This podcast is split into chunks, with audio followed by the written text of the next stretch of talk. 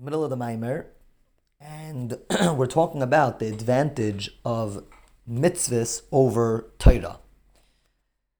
Now, seemingly, there's an advantage of Torah over mitzvahs, which the Alter Rebbe spoke about as well.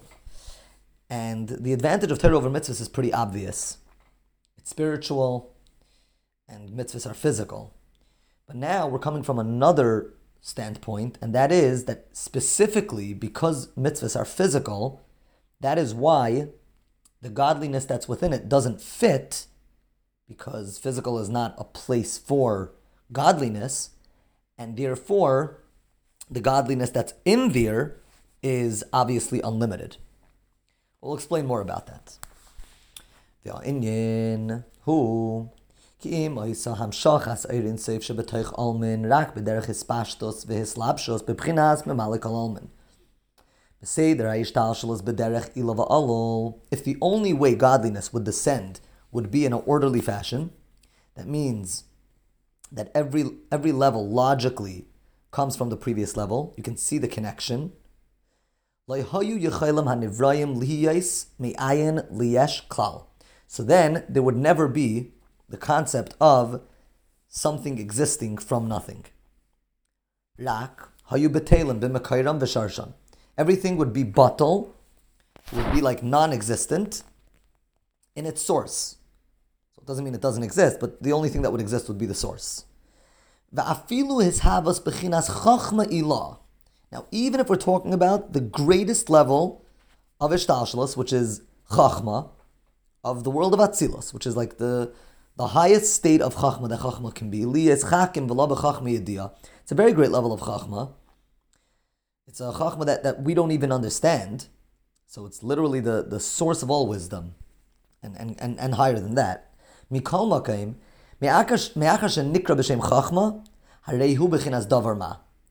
even though you cannot compare our wisdom or any level of wisdom to the wisdom in its origin, which is in Atzilos, still you are calling it chachma, which is something.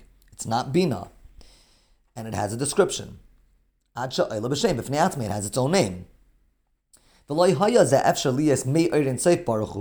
And that would not be able to come from Eirin Seif, Shekeshmai Keinu, Ein Loi Seif Kanal.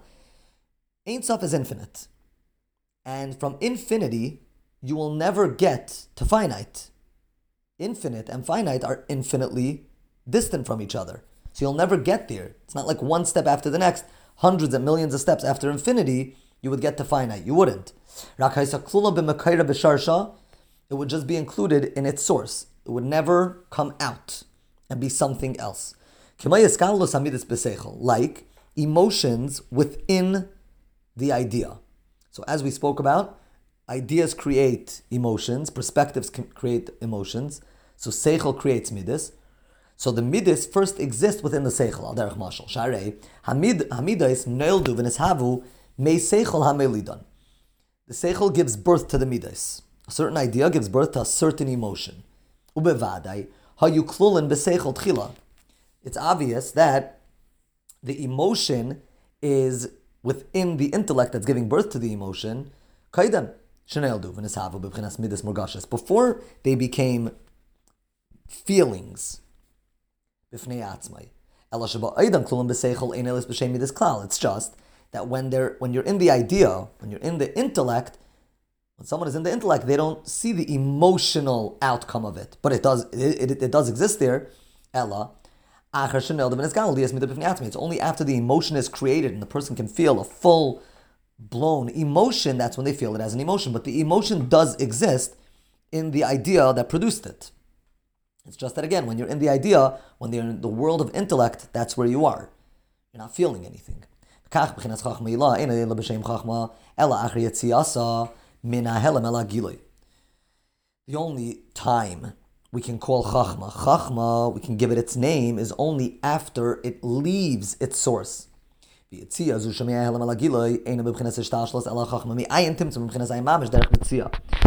the way it comes from its source, it's like it popped out of nowhere. It's not in a way of ishtalshalos where you can see the connection between where, what it is and where it was.